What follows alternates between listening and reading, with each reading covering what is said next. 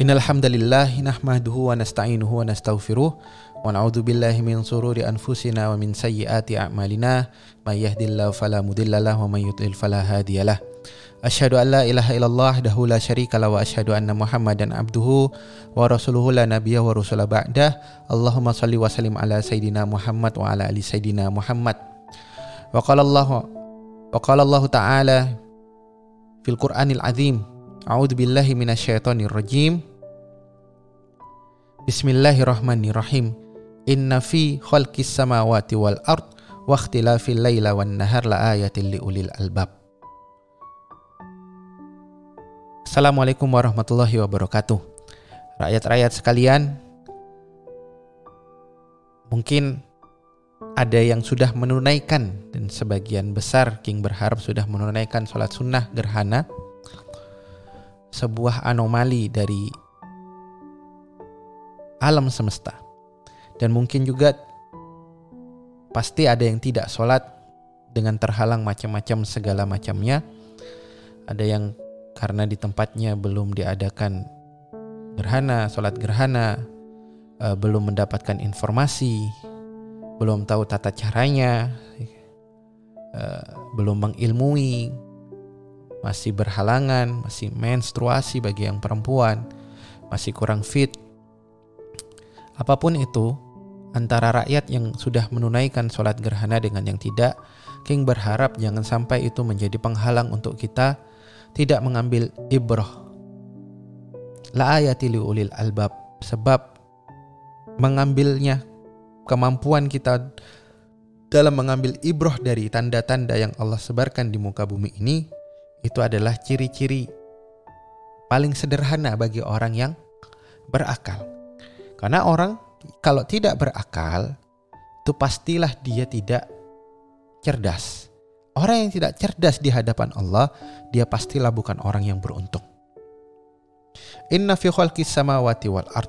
Sungguhnya dalam penciptaan langit dan bumi. Langit yang semakin lama semakin menggembang. Al-Quran menyebutkan itu, sains juga mengiyakan itu. Bumi yang berotasi pada porosnya yang mengelilingi matahari merevolusi sebagai matahari sebagai pusatnya bersama dengan planet-planet lainnya dan bulan yang mengelilingi bumi itu adalah la ayatil liulil albab tanda rambu tentang kebesaran Allah, keagungan Allah, keberadaan Allah Subhanahu wa taala. Kalau kita tidak semakin yakin tentang kebesaran dan keberadaan Allah, berarti kita bukan golongan orang yang berakal. Dan hal ini Allah ulangi di ini surat Ali Imran ya. Ayat 190. Uh, di Al-Baqarah lebih panjang lagi Allah memaparkan ini. Inna fi khalqis samawati wal ard wa ikhtilafil laila wan nahar nah, sama. Wal fulkil lati tajri fil bahri bima yanfa'un nasa wa ma anzalallahu minas sama'i mimma infa ahya bihil arda ba'da mautiha. Wa batha fi fihi riyah. Eh wa batha fiha min kulli dabbah. Wa tasrifir riyah wasahabil musakhkhari bainas sama'i wal ardi la liqaumi ya'qilun. Sesungguhnya penciptaan langit dan bumi pergantian siang dan malam dan juga Allah menjelaskan lebih detail kemudian wal fulkil lati tajri fil bahri dan uh, apa itu berlayarnya bahtera-bahtera di atas samudra dan lautan dan yang membawa apa yang berguna oleh manusia, alat, alat transportasi yang ada dan apa yang Allah turunkan dari langit. Rama anzalallahu minas sama'i mimma infa'ahya bihil ardo ba'da mautiha. Yang menghidupkan sesuatu yang mati sebelumnya. Ini, ini air yang turun dari Allah. Hujan yang menghidupkan tanah yang sebelumnya kering. Menghidupkan kota yang sebelumnya kemarau menghidupkan banyak kehidupan yang sebelumnya mati ketika air itu tidak ada. Lewat air hujan itu Allah banyak menghidupkan sesuatu yang sebelumnya mati. Kebayang nggak kalau kita hidup tanpa hujan? Lebih-lebih kita hidup tanpa air. Mati. Allah hidupkan sesudah matinya, sesudah keringnya. Dia sebarkan di bumi itu hewan-hewan. Mingkul lidabah. Dan peredaran, pengisaran air dan awan yang dikendalikan antara langit dan bumi. Itu adalah Allah yang ngatur. La ayatin min ulil.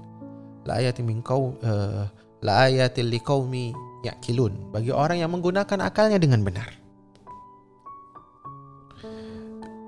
Jadi akal itu berakal itu syarat paling minimum untuk tidak menjadi orang yang merugi. Sabbahalillahi ma fis samawati wa ma fil ar.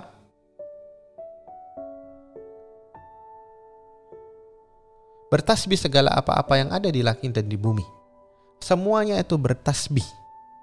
Meskipun tanpa akal mereka bertasbih burung-burung bertasbih. Tapi manusia ada yang tidak bertasbih, ada yang ada yang bertasbih. Kenapa? Karena manusia satu-satunya makhluk yang paling sempurna di, diunggulkan oleh Allah Subhanahu wa taala, diberikan akal dan diberikan pilihan menggunakan akalnya itu. Dan ketika mereka diberikan pilihan itu, Allah berikan panduan. Yang panduannya adalah Al-Qur'an.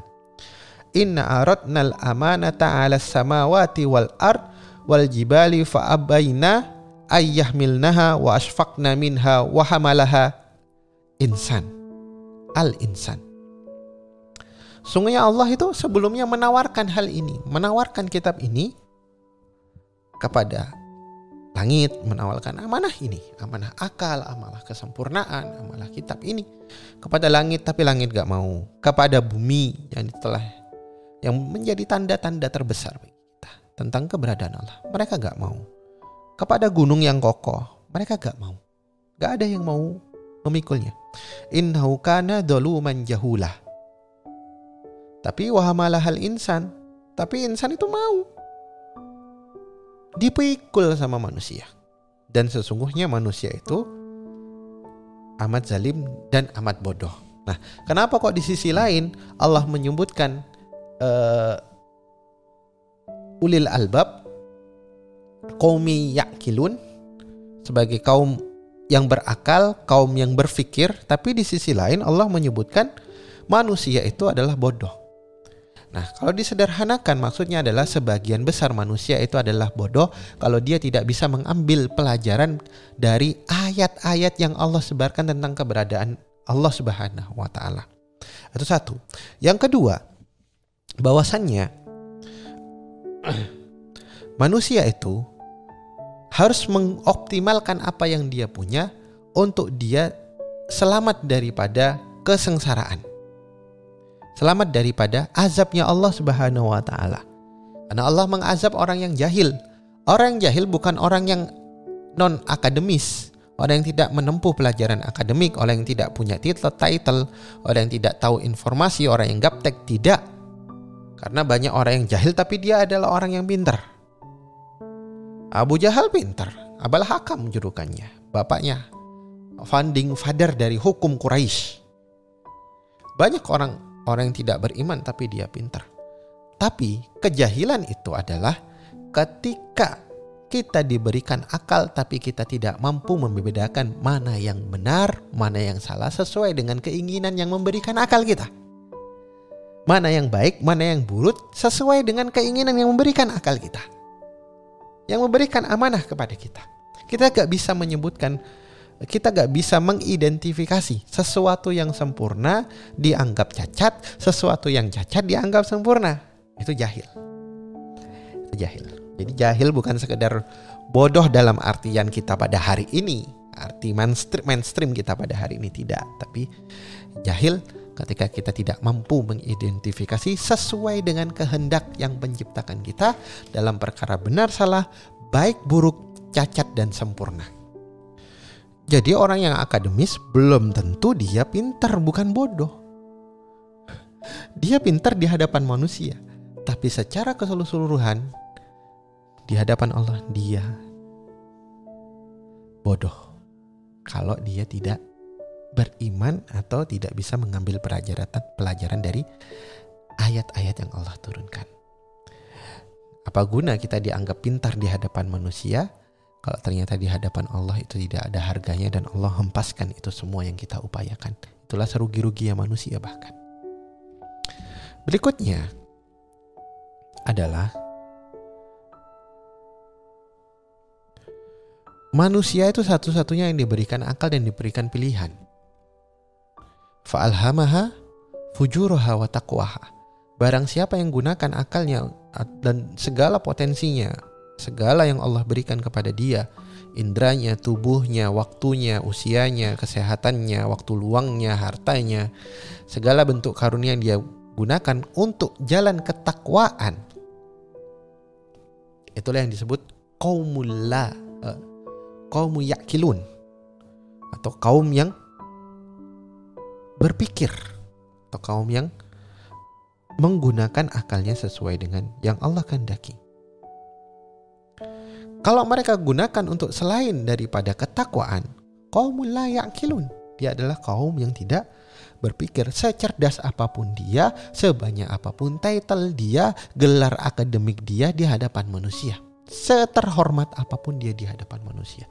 Tetap saja kaum la yakilun sehingga menjadi satu kewajiban di tengah-tengah fenomena yang terjadi ini untuk kita uh, mengambil pelajaran dan semakin semakin taat kepada Allah Subhanahu wa taala. Sebab segala sesuatunya ini bersinergis dengan keinginannya Allah Subhanahu wa taala.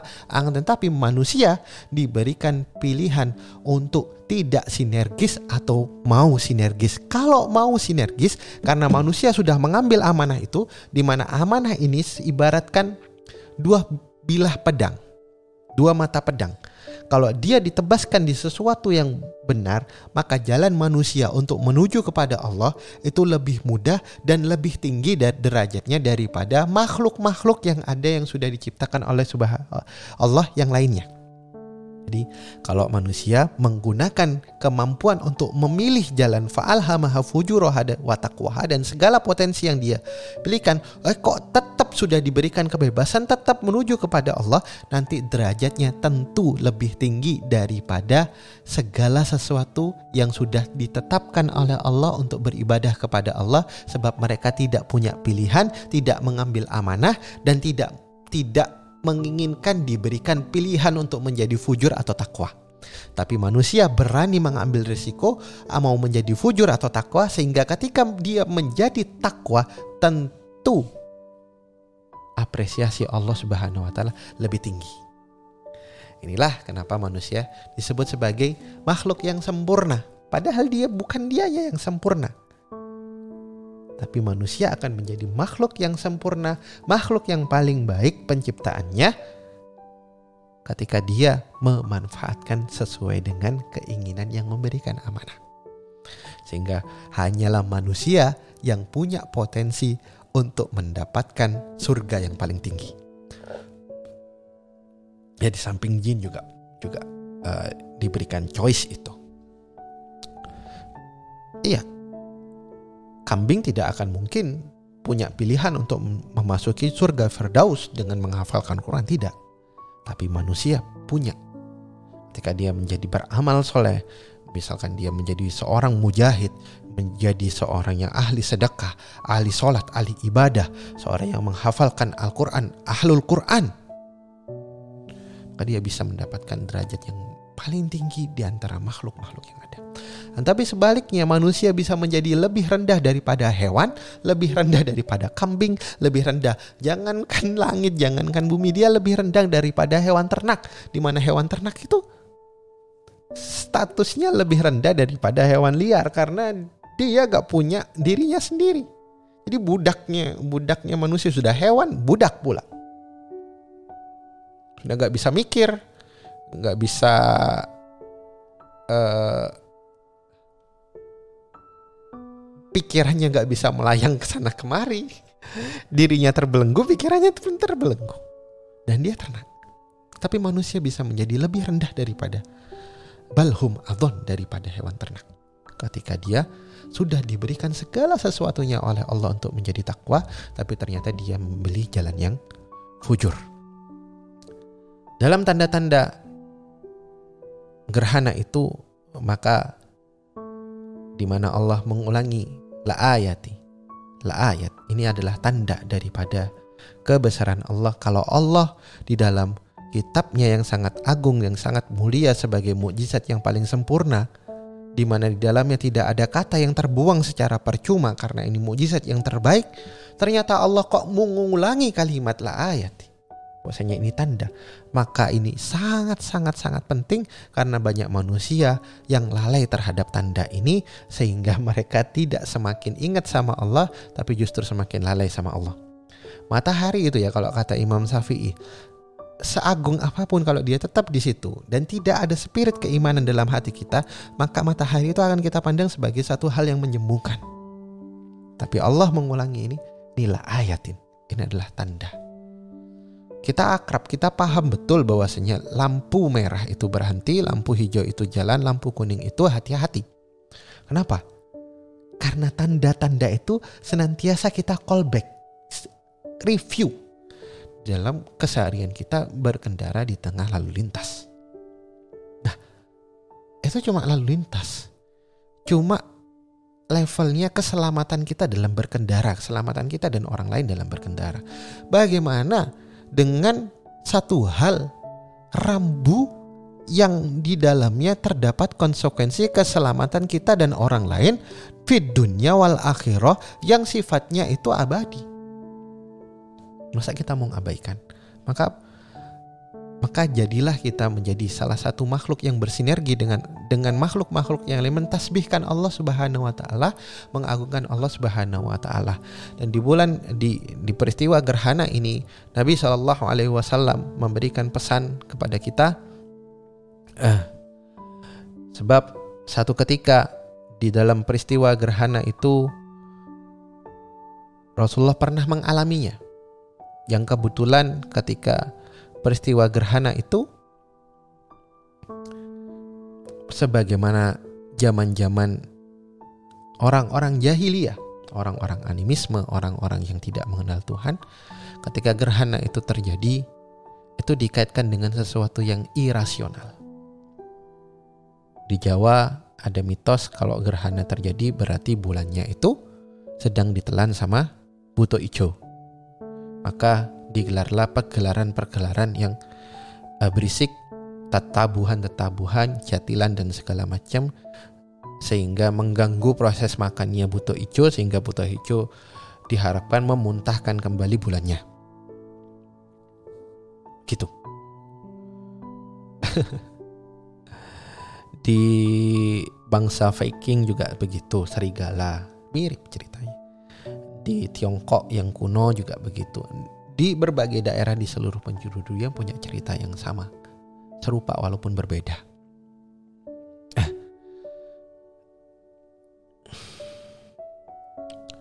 Kan tapi Nabi alaihi salatu wassalam teman-teman sekalian ketika mendapati bulan eh, ketika mendapati sebuah fenomena alam gerhana maka Nabi kembali merefresh kita terhadap tanda-tanda Allah Subhanahu wa taala itu tersebut dengan mengatakan sesungguhnya matahari dan bulan itu innas samsa wal komar ayat eh, ayatani min ayatillah.